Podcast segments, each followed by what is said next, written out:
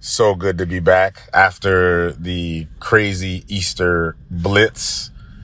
So good to reconnect with you all um, and spend time in the Word of God today. I will be in Luke chapter 17, so I want to encourage you to go there.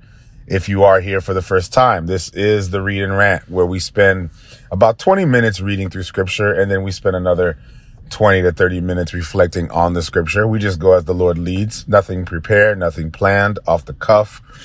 And we're live right now on Discord. And it's exciting to come together and to spend some time. It's been a while. As you guys know, we've been on the hustle. We're church planning right now in Tampa. And, um, and yeah, man, it's been a journey over the past few weeks. And so, uh, it's good to get back in the word with you all. I love the scripture I love spending time in the scripture. And so I'm, I'm engaged every day in the word, but I love spending time with you all. Really, truly. I love spending time with you all in the scripture. I also want to say really quickly before I get into our reading today as we prayerfully read through this text, I also want to say thank you to all the patrons, all of you guys who support us on Patreon, patreon.com slash Isaac Frere for all of you who support us, I want to say thank you. You guys have been patient through this journey. I know I tend to post, you know, a few videos and prayers and not, well, not videos, but audio and prayers on Discord just to stay connected with you all. But you guys have been patient and supportive. And I also am encouraged uh, by the words of encouragement by you all, be it on Discord, be it on Patreon. Thank you so much for your support. Um, your support is what makes all of this possible. And so I'm grateful for you, grateful for you, grateful that God has brought you alongside us. And if you are considering supporting on Patreon, it is patreon.com slash Isaac Frere. And if not, just follow us on Discord. If you can't do it right now, that's perfectly fine. I was doing this before y'all supported and I'll keep doing it whether you support or not. But the fact that you support really is encouraging. And I know this episode comes, is available to you guys right away. Um, but that's neither here nor there. I would like to spend time in the word, y'all. So we're going to read through Luke chapter 17. Um, we're going to pray. And the three questions that we ask is, God, what are you revealing concerning yourself? That's the first question. Second question we ask is, God, what are you revealing concerning people? And the third question that we ask is, God, what are you revealing concerning me? What are you revealing concerning me? So, with that said, we're going to get right into the word. We're going to dig right in and we're going to see where the Lord takes us today as we read from Luke 17 on. Dear Heavenly Father, as we come before you today, Lord, I just pray that you would bless this moment. Lord, bless us, Lord, as we engage in your word. Father, we pray, Lord, that we would be inspired. Lord, that we would be led by your spirit. Lord, that we would, um, Lord, hear from you today as we read your word. Lord, bless this moment, Lord. Let it not be us imposing ourselves on the text, but Father, impose on us. Impress your wisdom, your knowledge, your will, your grace upon us as we read your word today, Lord. And we say that in Jesus' name. Amen. Let's get to it, y'all. The book of Luke, the doctor, the gospel from the doctor, the good doctor. Anybody seen that show? The good doctor.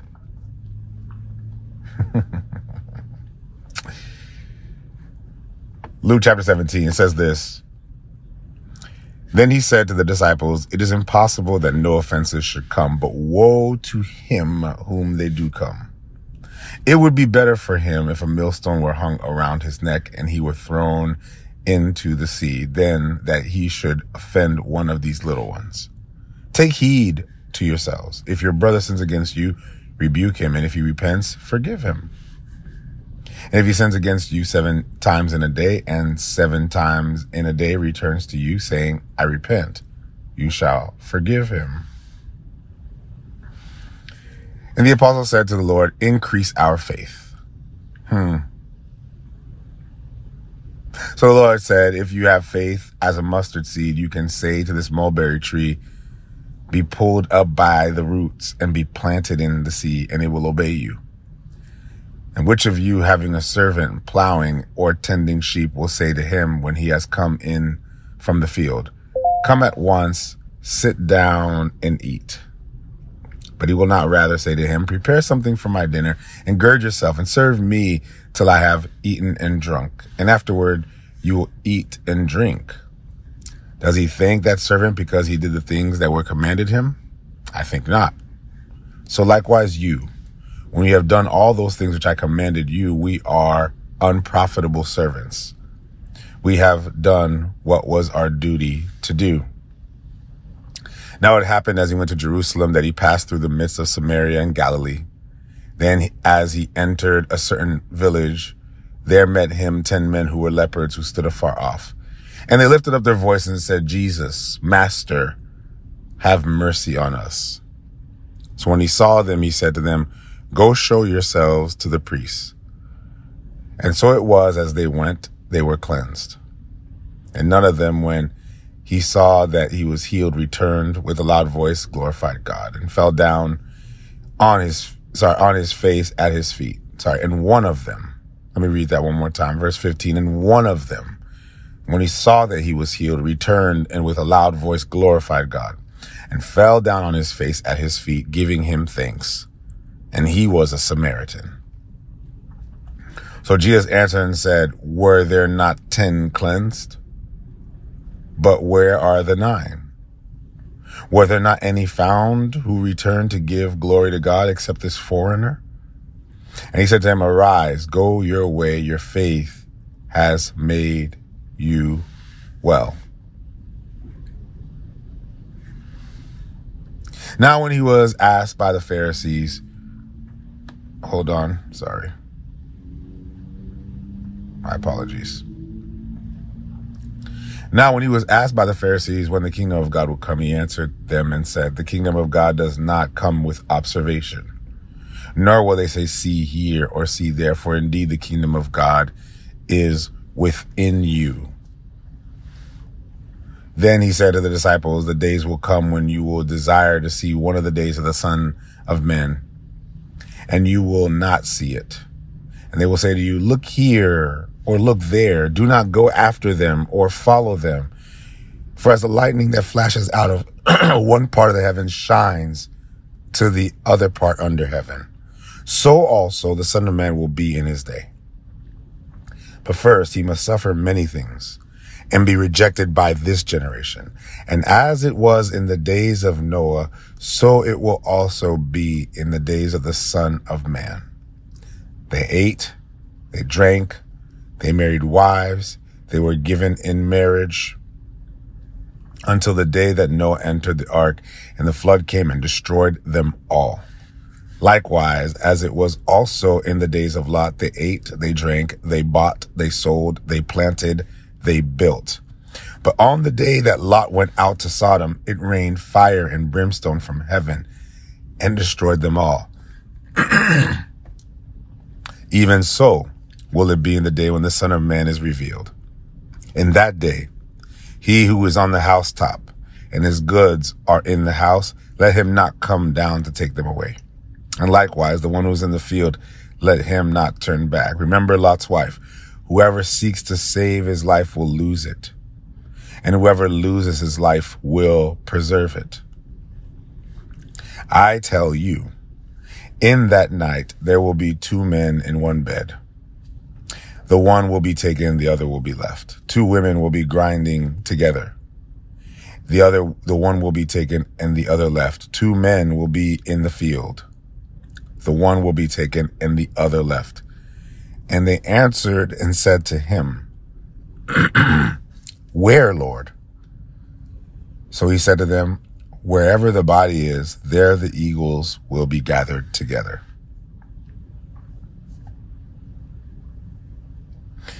Chapter 18, verse 1.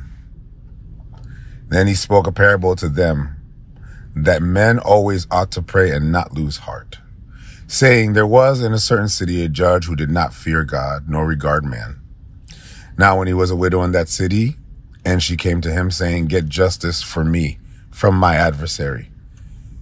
And he would not for a while, but afterward he said within himself, Though I do not fear God nor regard man, yet because this widow troubles me, I will avenge her. Lest by her continual coming she weary me. Then the Lord said, Hear what the unjust judge said. And shall God not avenge his own elect who cry out day and night to him, though he bears long with them? I tell you that he will avenge them speedily. Nevertheless, the Son of Man comes Nevertheless, when the Son of Man comes, will he really find faith on earth? Also, he spoke this parable to some who trusted in themselves that they were righteous and despised others. Two men went up to the temple to pray, one a Pharisee and the other a tax collector. The Pharisee stood and prayed thus within himself God, I thank you that I am not like other men extortioners, unjust, adulterers, or even as this tax collector. I fast twice a week. I give tithes of all that I possess. And the tax collector, standing afar off, would not so much as raise his eyes to heaven, but beat his breast, saying, God be merciful to me, a sinner. I tell you, this man went down to his house justified rather than the other. For everyone who exalts himself will be humbled, and he who humbles himself will be exalted. Then they also brought infants to him that he might touch them. And when the disciples saw it, they rebuked him. But Jesus called them to him and said, Let the little children come unto me, and do not forbid them, for such is the kingdom of God. Assuredly, I say to you, Whoever does not receive the kingdom of God as a little child will by no means enter it. Now a certain ruler asked him, saying, Good teacher, what shall I do to inherit eternal life? So Jesus said to him, Why do you call me good? No one is good but one, that is God. You know the commandments. Do not commit adultery. Do not murder. Do not steal. Do not bear false witness. Honor your father and your mother. And he said, All these things I've kept from my youth. So when Jesus heard these things, he said to him, You still lack one thing. Sell all that you have and distribute to the poor, and you will have treasure in heaven.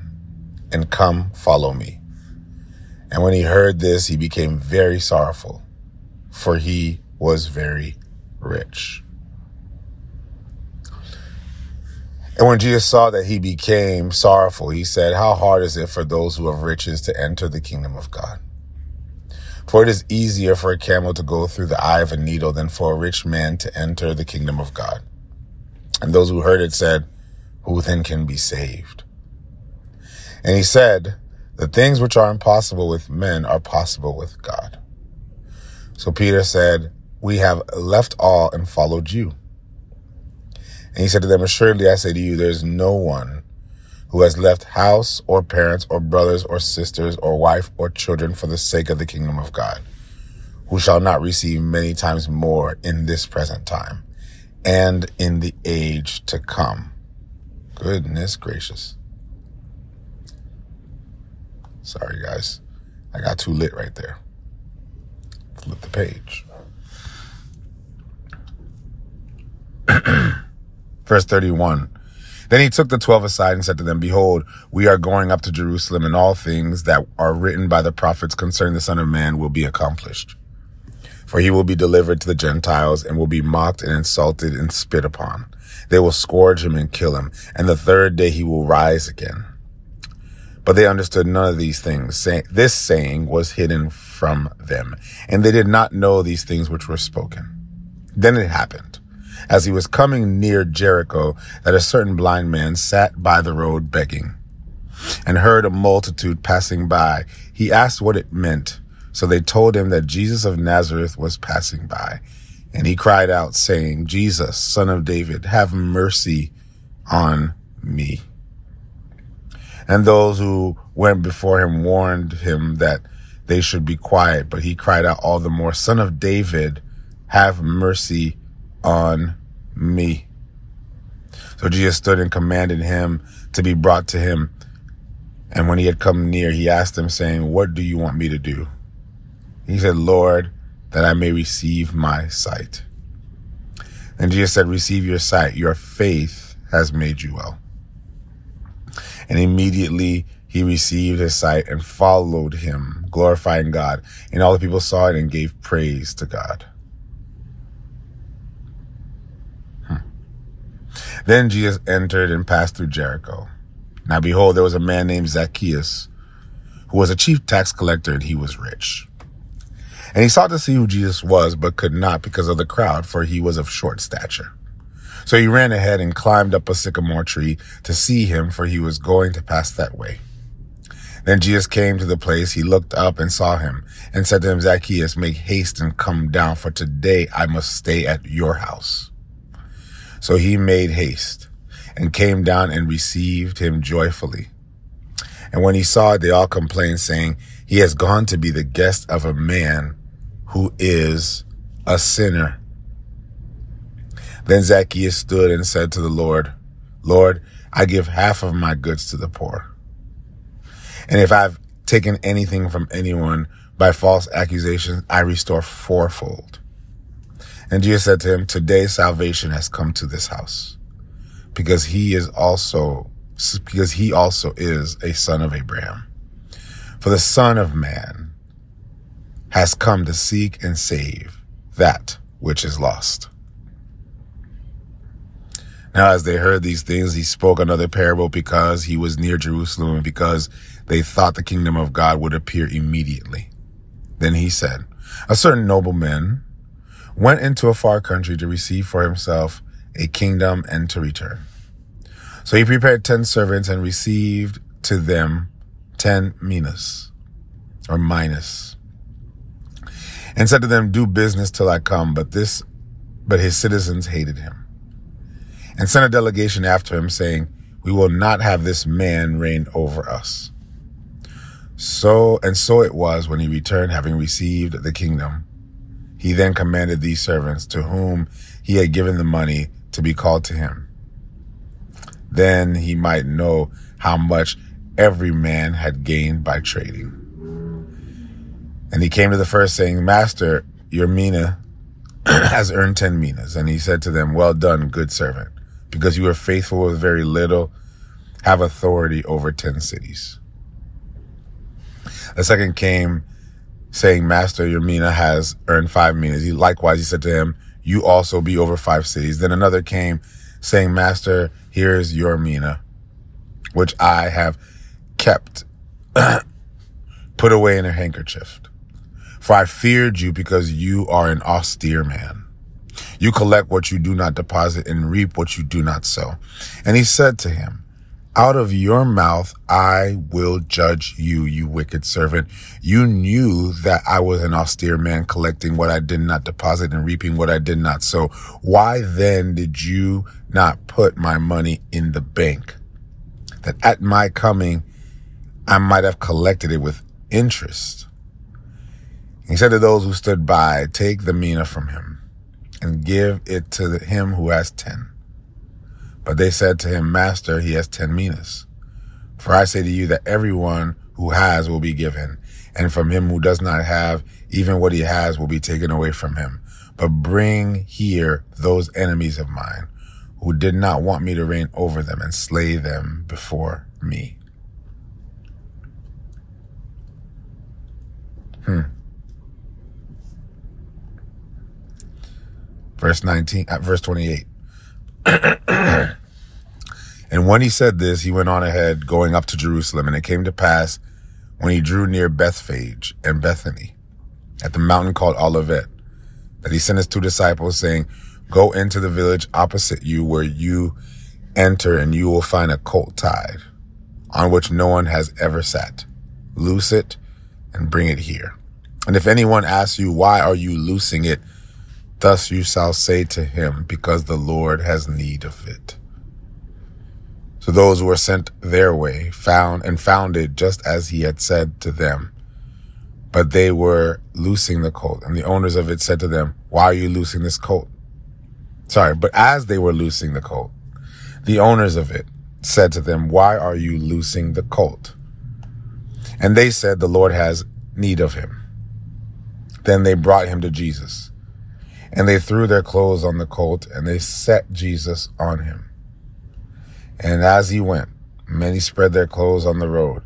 Then, as he was now drawing near the descent of the Mount of Olives, the whole multitude of the disciples began to rejoice and praise God with a loud voice for all the mighty works they had seen, saying, Blessed is the King who comes in the name of the Lord. Peace in heaven and glory in the highest. And some of the Pharisees called to him from the crowd, Teacher, rebuke your disciples. But he answered and said to them, I tell you that if these should be kept silent, the stones would immediately cry out.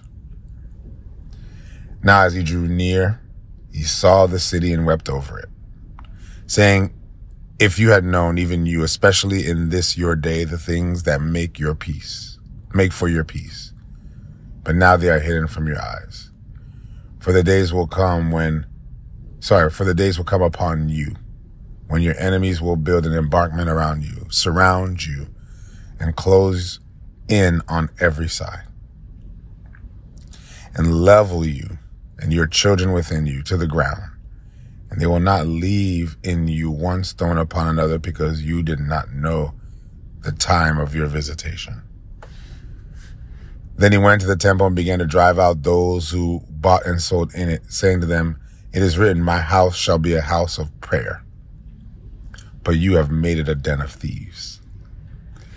And he was teaching daily in the temple, but the chief priests, the scribes, and the leaders of the people sought to destroy him and were unable to do anything, for all the people were very attentive to hear him.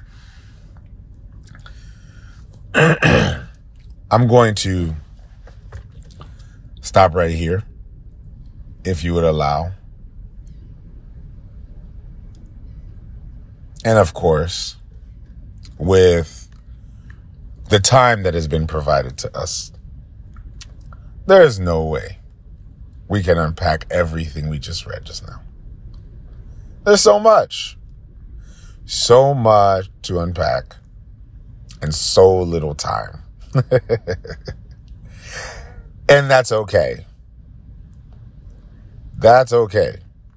Because we're not here to go into a an exhaustive, comprehensive Bible study. That's not what we're here to do. We're here to meditate. We're here to prayerfully, prayerfully read through the scripture. We're here to read and ask the Lord, even today in this moment, Lord, what are you saying to me today?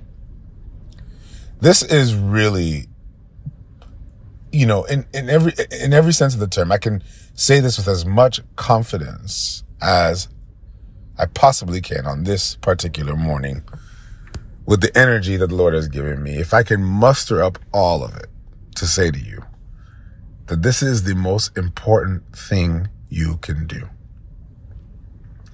It's the most important thing for your spiritual life. And by consequence, it's the most important thing for all of your life.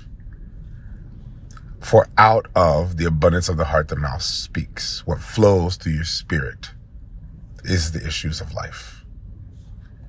What flows out of the heart is the issues of life. And so if there's a, you know, a situation, something happening in your marriage, in your finances, um, in your relationships, in your church, in your career, understand that your spirit plays a primary factor to how those things transpire in your life. Your spirit takes priority. This is spiritual maintenance. I'll say that one more time. This is spiritual maintenance. And you must endeavor to do this is to read the word. Read it. Read it like your life depends on it. Read it like it's food. Read it like everything, like it, like everything in it matters for your soul and for your spirit. Remember what Jeremiah said? He said, your words came and I ate them. That's what Jeremiah says in Jeremiah 16. Your words came and I ate them. It is your nourishment. This is why you eat every day. You eat every day to sustain your body. Therefore, you should read every day to sustain your spirit. Say that one more time. You eat every day to sustain your body. So you should read every day to sustain your spirit. So whether or not we're doing a read and rant on that day, take some time and just read. And as, and really what the read and rant does is it just provides you an opportunity to eavesdrop into what meditational reading looks like. It looks like me spending time with my heavenly father with the help of the Holy Spirit when I read the word. And so it isn't specifically or intentionally Bible study. There's a place for that. I look forward to doing it with you guys on Sunday. Right? I look forward to engaging in Bible study with you. But remember, having full knowledge of the word is not enough. It must take a deposit and a place in your spirit. You must eat the word. And so, so today, and the reason why I'm using this analogy, and this is just to help you as we, you know, share just a few thoughts uh, regarding today's reading. If you understand the scriptures as food, then you'll understand how to consume it. Let me explain to you what I mean by that. Sometimes we get stuck on verses or we get stuck on a word. Sometimes we get stuck on, wait, wait, wait, what did that mean? Oh, I can't move on until I know what that means. Well, first you have to start by just consuming the food, right? You don't, you don't eat a meal and sit around and think about, well, you know, what's that ingredient? There's an ingredient in there. There's something in there. I, I can't, there's something in there. What is that? What is that thing in there? Is that, is that paprika? Is that pepper? Is that Lawry's? Is that Maggi? What, what's that? What's that extra thing? What, what what's the, and so we spend, you can spend so much time trying to think about what the ingredients are and how it was made that you miss out on just enjoying that time. And this is why I do this with you all. Right? Because sometimes we get stuck. we get stuck, but we won't be stuck today. We're going to spend time on the word. And again, read it. Even if you read and you don't know, you just read and then close it. Feed your soul. feed your spirit. Feed your soul. There are a lot of things that we can gather from this text. And really, it begins in Luke chapter 16. I know that we read Luke chapter 17, but it really begins in Luke chapter 16 where we see the parable of the unjust steward. We see where justice is being um, um, established, where righteousness is being established. And we see there that in the parable of the unjust steward, we see the issue of unforgiveness from the unjust steward. And in the end, we see that he, he speaks, and says, no one can serve two masters for either he will hate the one or love the other, or also be lo- loyal to the one and despise the other. You cannot serve God and mammon. And of course, this is, this is, of course, within the context of righteousness and justice, because justice and righteousness are both uh, the same thing, according to God. And of course, where there's righteousness, there's justice. Where there's justice, there's a law. And so now we see that the law, and I'm sorry, and where there's a law, there's a kingdom. And so the kingdom has a law. That law establishes justice, which establishes righteousness.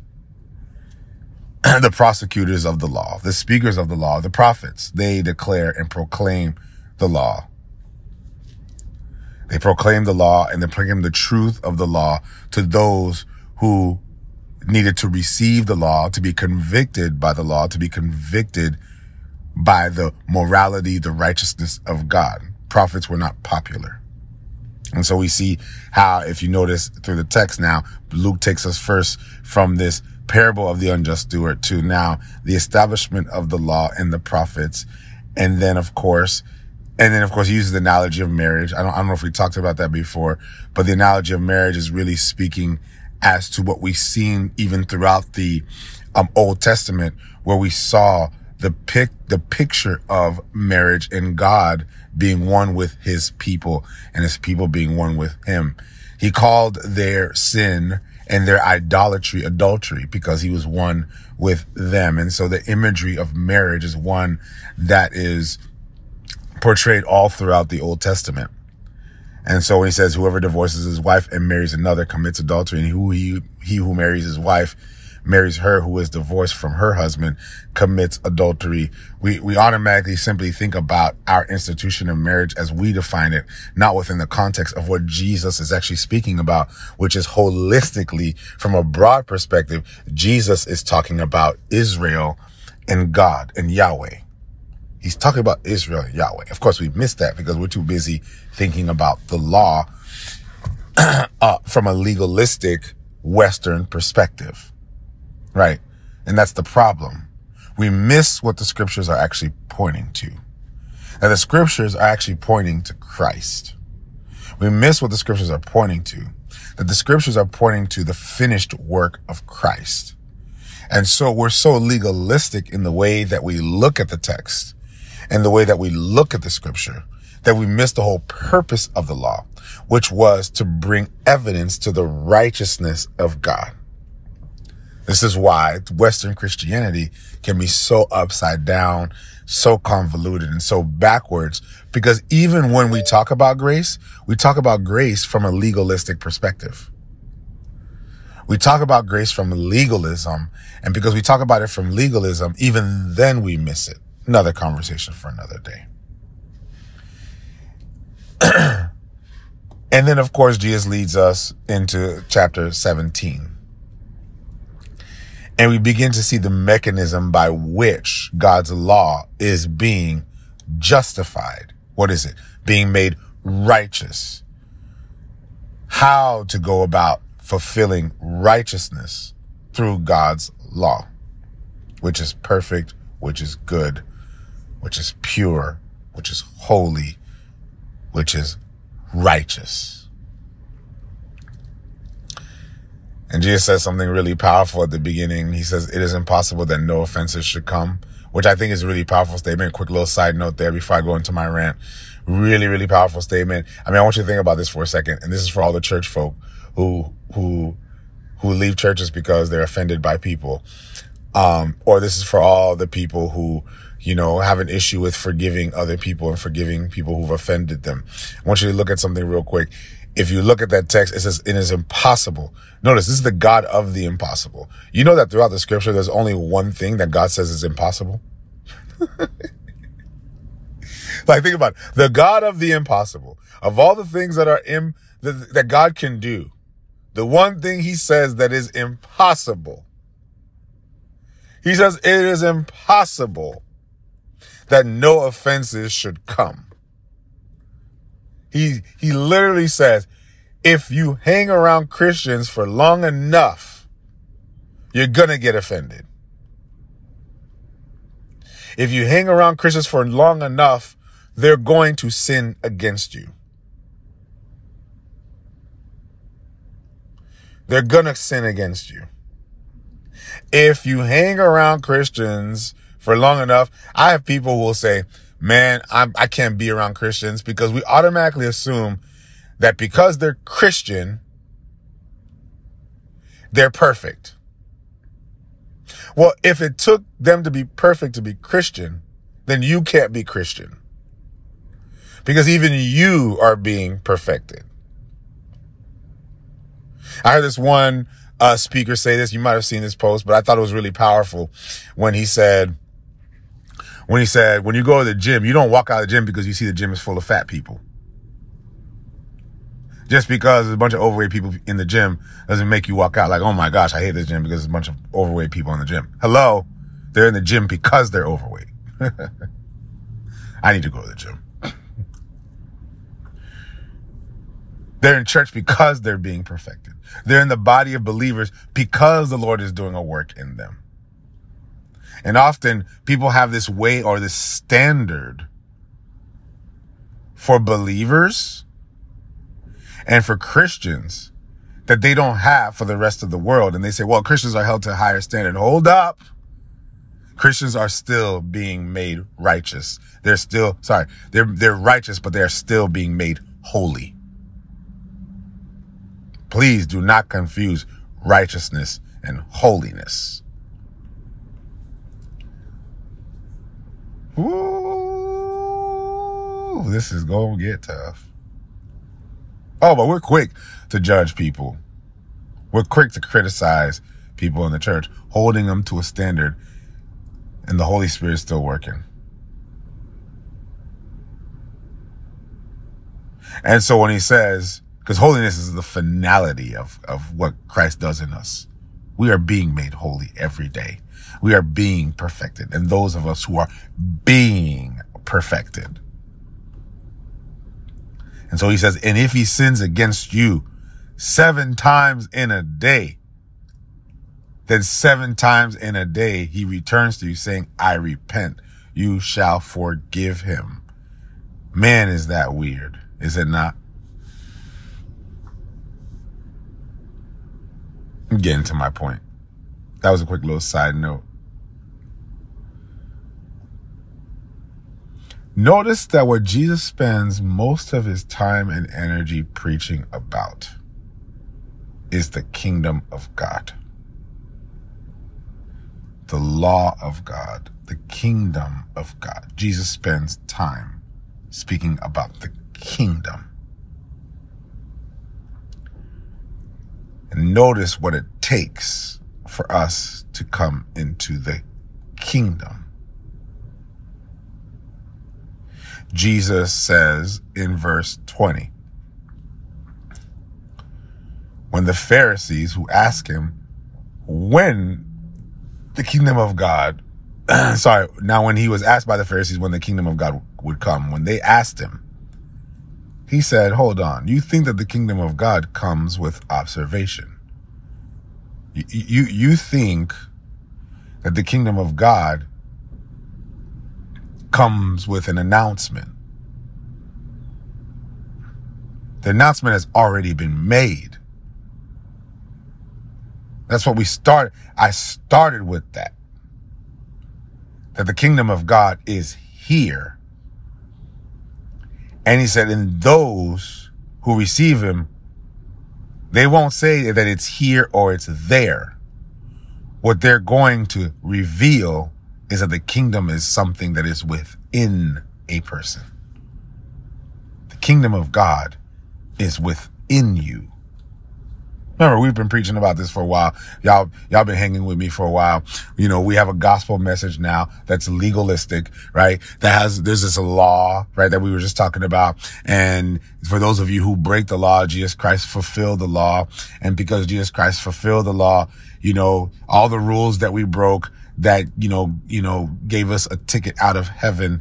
Now through the blood of Jesus, we have a ticket into heaven. And that's usually how we preach the gospel. We preach the gospel from the perspective of, of, from just the law, from a legalistic perspective. And that's all we see. And so then the gospel becomes about, well, Jesus did what I, what he needed to do in order for me to go into heaven. Even the hyper grace people are legalistic. Even the hyper grace people. You know, the ones that say, you can do whatever you want now. Doesn't matter. The rules don't matter. You can break all the rules and live however way you want to live because Jesus Christ died on the cross for you. And so break all the rules. It doesn't matter because through Jesus Christ, you're going to get into heaven. Hello. It's not about the rules.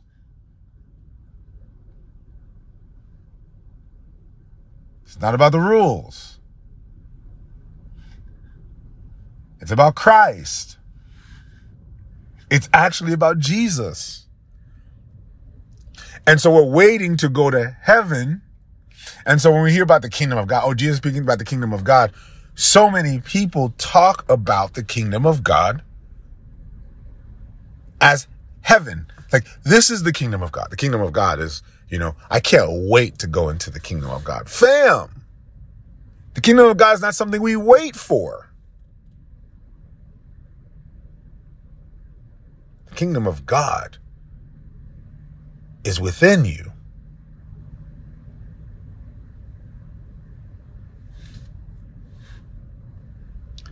It's within you. And if the kingdom of God is within you, then you're bringing the kingdom where you work, where you live, where you pray. Did you hear me? You bring the kingdom of God where you live, where you work, where you pray. The kingdom comes with you wherever you go.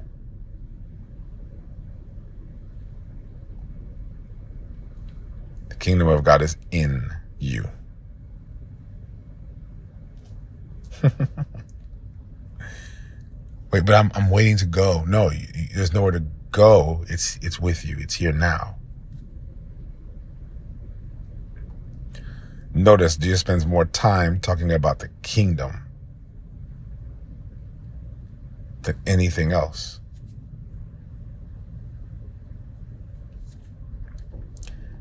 And if the kingdom of God isn't in you, then you are in hell. There's a hell that we are all born into. We were born in spiritual death. But in Christ is life.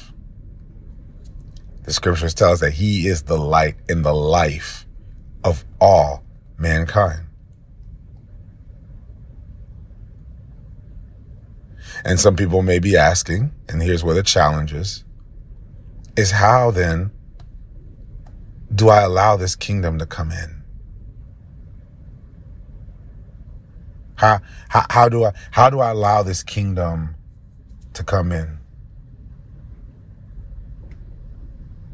Like, how, how, I'm hearing you say that this kingdom is in me, but like, how do I do that? Like, how, how do I, how, how does that, what does that look like? How's that lived out? You know, how, how, how does that, how, how does that work? Faith. Faith gives us access to the kingdom. Say that one more time.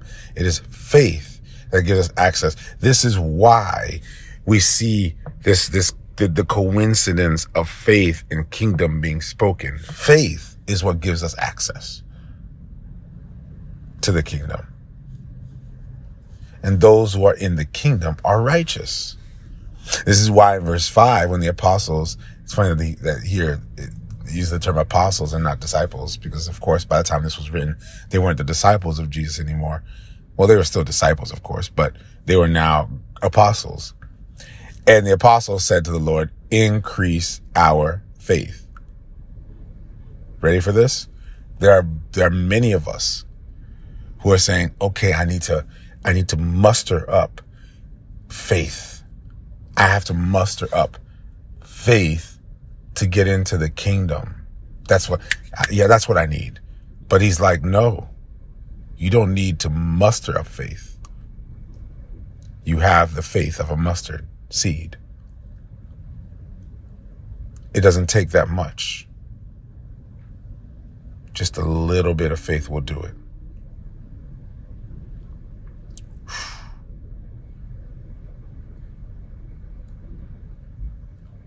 Like, and, and so when we see that analogy, when he says, if you have faith of mustard seed, you can say to this mulberry tree, be pulled up by the roots and be planted in the sea, and it will obey you. And which of you having a servant plowing or tending sheep will say to him, when he has come in the field, come at once and sit down and eat. But will he not rather say to him, prepare something for my supper, gird yourself and serve me till I have eaten and drunk, and afterward you will eat and drink? But he thanked the servant because he did the things that were commanded him. I think not. So likewise, you, when you have done all those things which I commanded you, say, we are unprofitable servants. We have done what was our duty to do. He's saying you can work and work and work. You can hustle, hustle, hustle, hustle. You can muster, muster, muster, muster, muster. And yet, what gives you access is faith.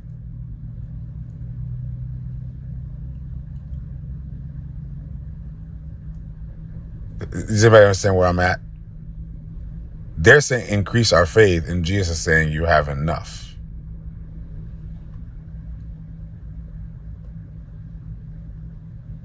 Like this, you don't you don't need a lot.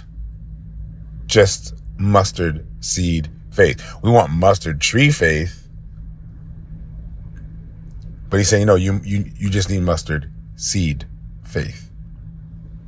That's why then he reveals the kingdom to the lepers and uh, to the, the lepers being cleansed. And it was, notice, the Samaritan leper who he says, arise, go your way. He says, your faith has made you well. There's a reason why he points out that it was a Samaritan that came back because a Samaritan is not the one who was the heir of the kingdom. You see, what they thought of when they thought about the kingdom of God, when they thought about who the heir of the kingdom ought to be and ought not to be, the heir of the kingdom were the, the Israelites. They were the heirs, not the Samaritans. And yet here is a Samaritan who's reaping the benefits of the kingdom. Why? Because his faith made him well. Jesus healed him, but it was by his faith that Jesus healed him. Notice Jesus didn't say, I made you well. Jesus said to him, Your faith has made you well. Here's what's crazy about that text. People sometimes miss it. And so maybe I can help you here. Just think about this for a second because notice we're talking about faith here today. This is this is the, the big challenge of today's generation. Faith is the challenge. We're, we're big on spirituality, but are we big on faith? Notice, family, all 10 lepers were cleansed. All 10 lepers glorified God.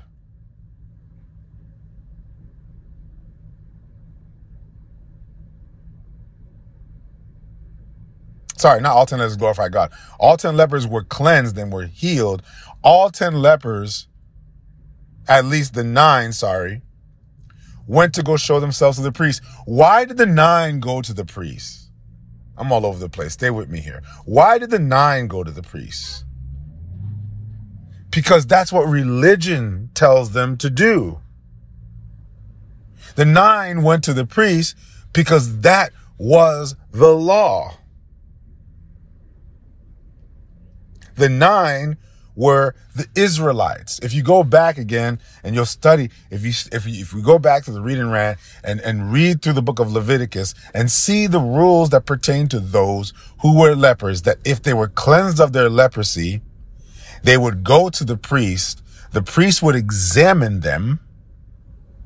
And once they were examined, if they were approved, if the priest had approved them, and declared them cleansed, stay with me.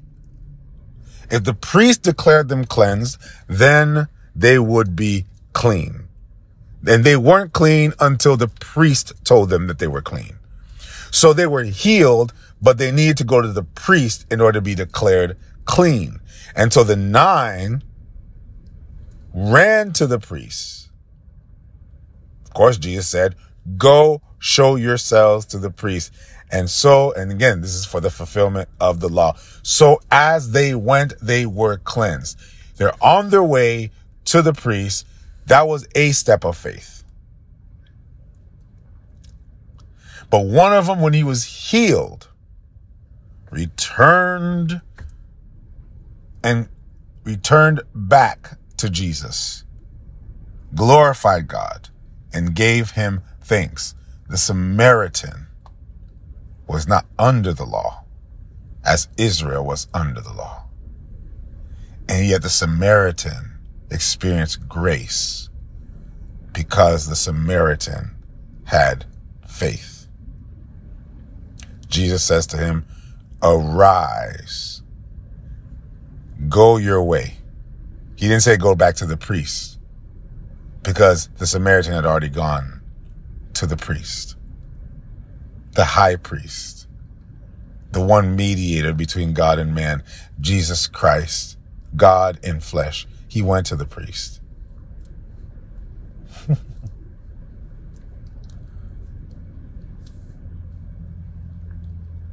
and the lepers who, that's right, it's lepers.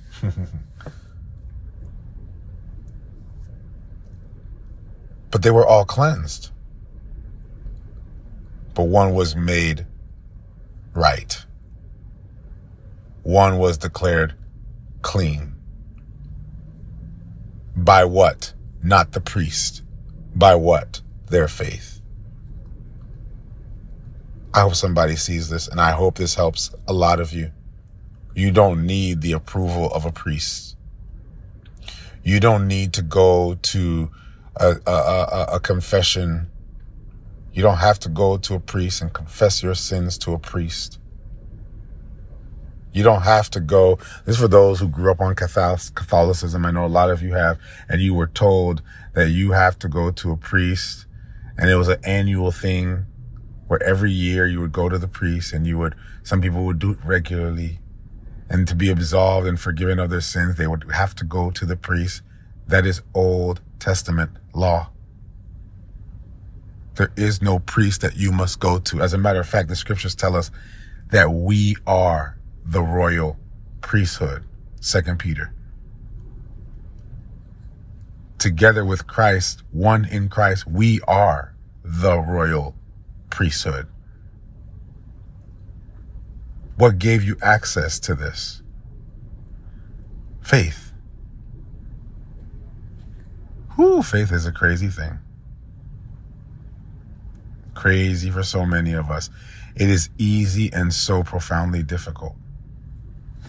So many want to experience the kingdom. So many want to see the kingdom. But so many people don't understand what it means to have faith. Faith is active. Faith is not passive. Faith is not believing in an idea. Faith is submitting and leaning on a truth.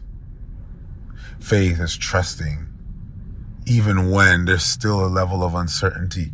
And every day we all take acts of faith. There's some of you right now, you're on faith, just making sure you don't even know if your car is going to make it through the week, but you hop in it. You're not entirely sure if, if this week's going to get figured out, but you go about your day.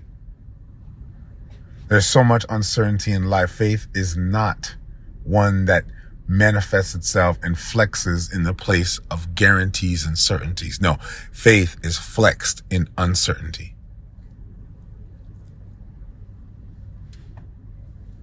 And so many of us are waiting for enough evidence and information to have faith.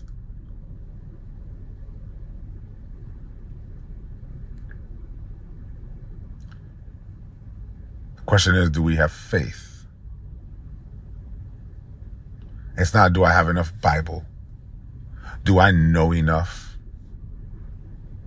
Let me tell you something right now. The Bible without faith is pointless. It's pointless.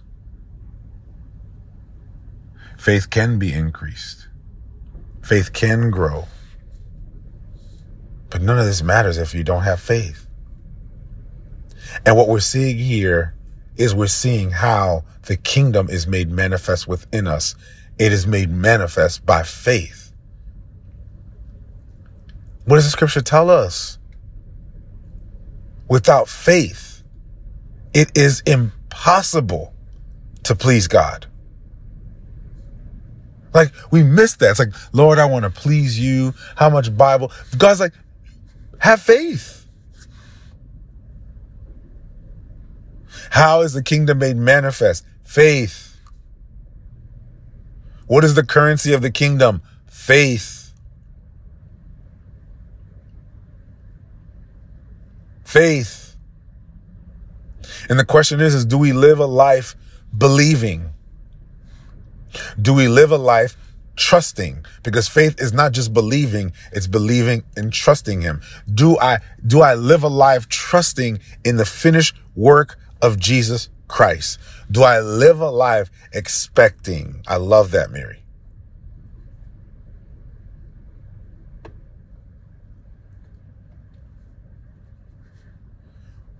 All 10 were healed. All 10 lepers were made clean on their way. They all received forgiveness of sins. Faith brought that Samaritan leper to a righteous relationship with Jesus.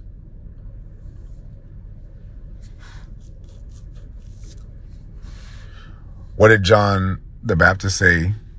He said, Here comes the Son of Man who came to take away the sins of the world. And I know this is a wild concept and a wild idea, but family, the sins of the world have already been taken away. But I see people who are sinning and committing evil and committing all these things. Yes. And they have been taken away. They've been paid for, covered by the blood of Jesus. Every sin on the planet that is being committed has been covered by the blood of Jesus. The question is how many will return back to Jesus, the one who covers the sins and the blemishes? Faith.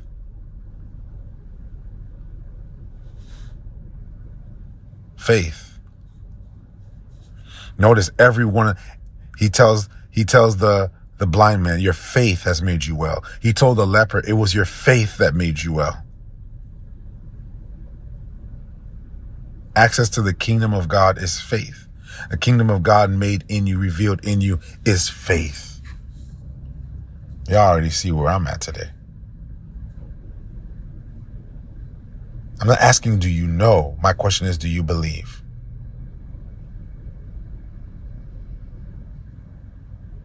Do you believe?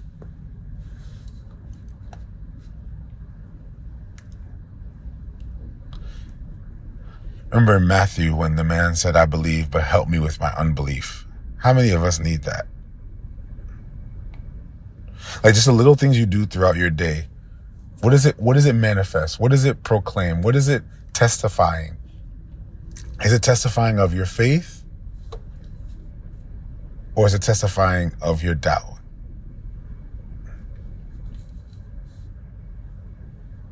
The miracle of the kingdom of God, the work of the kingdom of God is by faith. Last thing.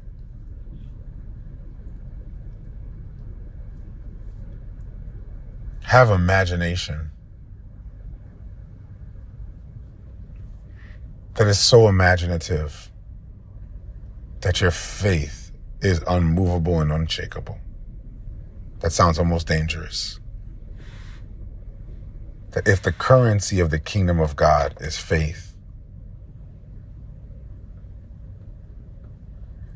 then the ATM is the imagination. Faith is a substance of things hoped for and the evidence of things not yet seen. If we would have the faith of little children, the beauty of being a parent is you get to learn the faith of a little child. My daughter right now, she worries about nothing, complains about everything. Of course, she's two years old.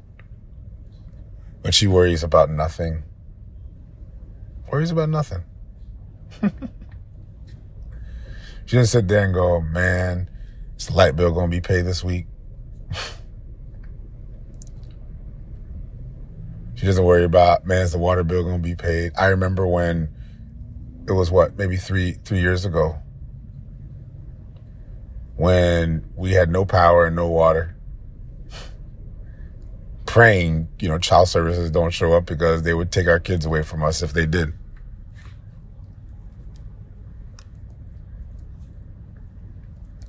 And of course, I'm over here thinking, okay, how am I going to get this water bill paid? What am I going to do? My children look, they're like, oh, wow, power's cut off. They weren't stressing for some reason. They were just trusting mom and dad. If there's anything that was transferred to them, it was the fact that we weren't trusting in God enough at that time. Faith. Faith of a child. And that's why he says, Whoever does not receive the kingdom of God as a little child will by no means enter it. You want faith? Become a child. You want the kingdom of God? Become a child. Last thing. I'm sorry. I'm going way I'm going over time now. Last thing. And then we'll pray.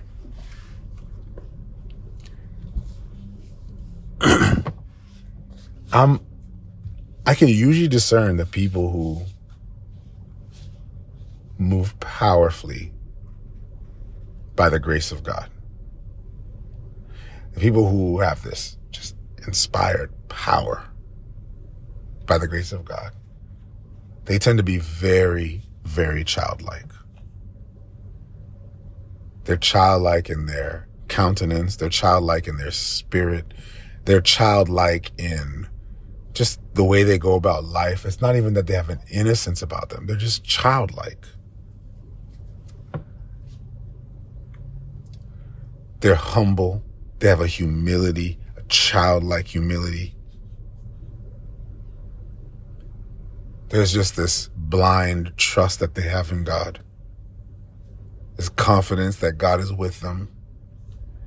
And man, do they move powerfully through that.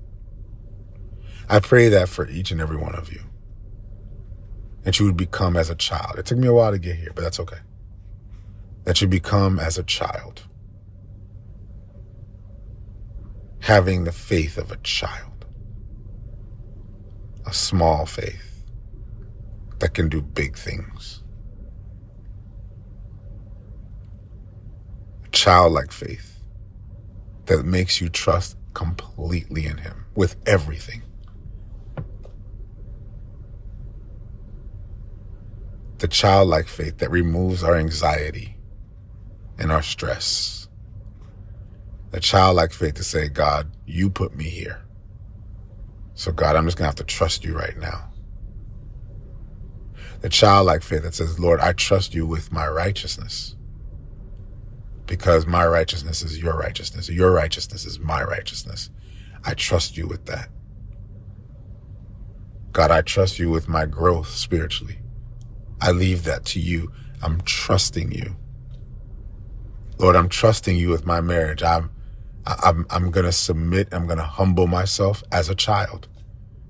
I'm going to listen, remove my pride, and just trust you. I'm not going to push my agenda and narrative because I'm a child before you.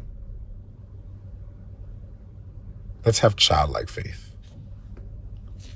because childlike faith gives us access to the kingdom of God. Father, grant us childlike faith. Give us the what faith of a mustard seed. Man, the things that a mustard seed faith can do. Father, even as we are like the apostles asking to increase our faith, Father, give us the gift of childlike faith. Father, reveal the kingdom of God that is in each and every one of us by our faith in you.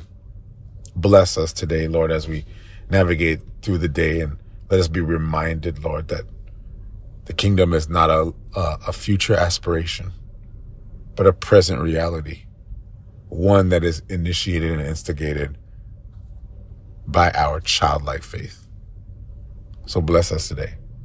Lead us today guide us today. We say that in Jesus' name. Amen.